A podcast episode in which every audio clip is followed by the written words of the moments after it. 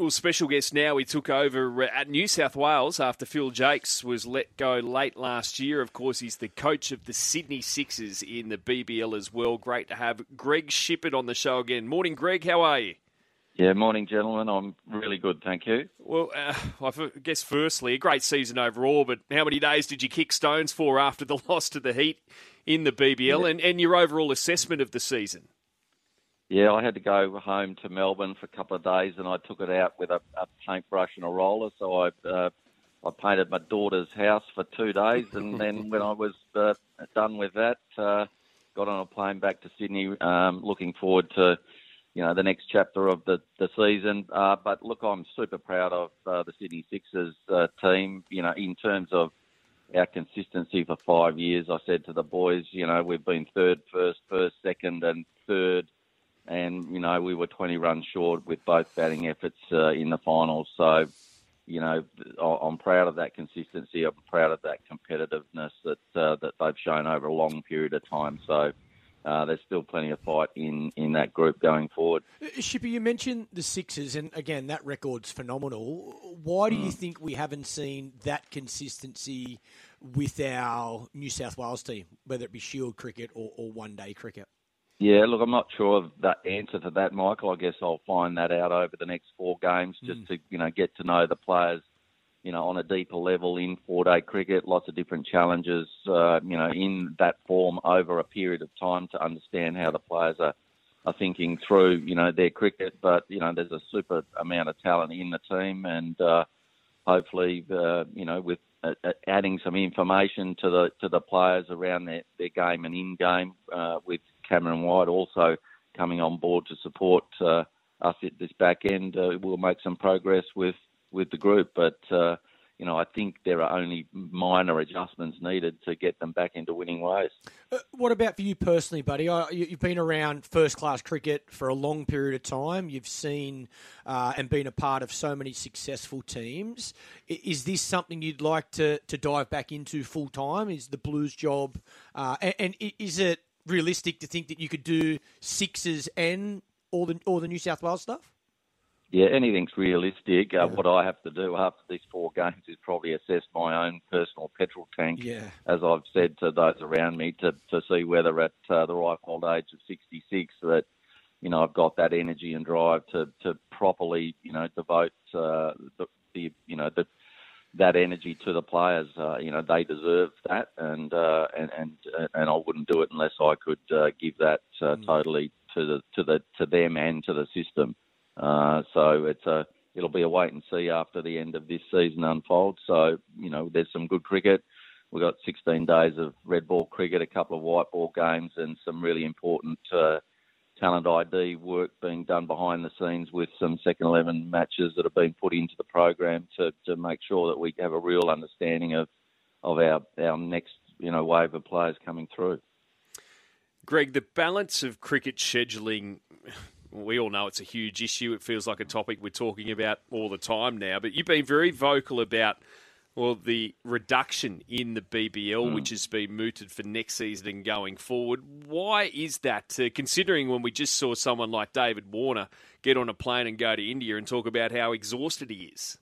Yeah, and I understand that for the three format players, and but there's probably a half a dozen of them. So to the to those circumstances, for those six players, you know, that are in that zone, um, does that override the needs of the other hundred or so? You know, young players from the first game player to the Moses-Henrique type uh, player that uh, that are thirsty for uh, cricket opportunity, and I think playing the game is the best thing for players to learn and develop. So that's the angle that I'm coming from.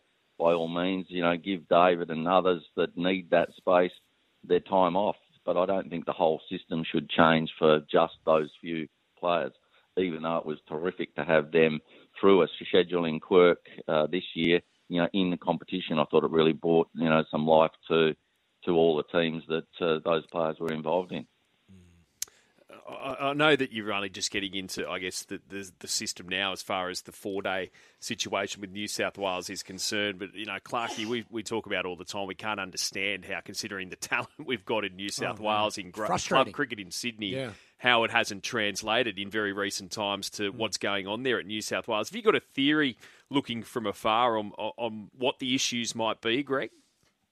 Uh, look, I think it, one of the things I think there's been a bit of a transition in terms of uh, just looking at the whole system has moved from the S C G out to Homebush and now out to Cricket Central, which is a wonderful uh, new facility, which again will drive that just that extra you know few percent of improvement that maybe some of the players need. So I think there's been transition in terms of facilities for the players. I think You know, the wicket at the S C G probably hasn't helped, you know, some of the young batting talent in the in the town to to bed itself down as well as it could. So hopefully, you know, in the future that we schedule lots of games there and the wicket stands up to player development. Um, so there are a couple of the little things behind the scenes that might just be holding the process back. But, um, you know, I, I, I've got four games, I guess, to really understand that, and talking to a lot of people inside and outside the system will help me understand that and, and help, I guess, me able to be able to guide uh, people in the right direction. And uh, I suppose we better ask you what you thought of the the first day yesterday and, and the side that Australia picked. What did you make of it? Uh, yeah, it's, it's it, we're teetering at the moment, aren't we? Um, it was a It was an interesting batting performance. I understand all the uh, the, the, the head scratching around the Travis Head selection. Mm-hmm. I think uh, that did uh, surprise me. Uh, I don't often disagree with uh, you know George and Co. I think they've made some really terrific decisions in, in recent seasons, but this one, I think there was a real growth opportunity for Head, given his form over the last two seasons. There was a real opportunity for the team to say, you know, we've got faith and we're backing you in that, you know, this newfound confidence and form, let's go and see it fly and grow and flourish in, in the subcontinent. So they put a big question mark around that for him, and I think that was a risk worth taking. Shippy, we've had a number of people message this morning. You talk about the selection panel, and I'm not sure exactly how many people are on that panel these days, but we talk about not picking Steve Smith in our starting eleven in the twenty twenty World Cup, and now we talk about the, the massive selection in not picking the fourth-ranked Test batter in the world in our in our first Test match in India. So, have is this is this selection set up not just in Australian cricket, but even in first-class cricket? Have we got that right? Do we need to go back to what it was twenty years ago? Do we need selectors? Like, where are we, where are we at the moment?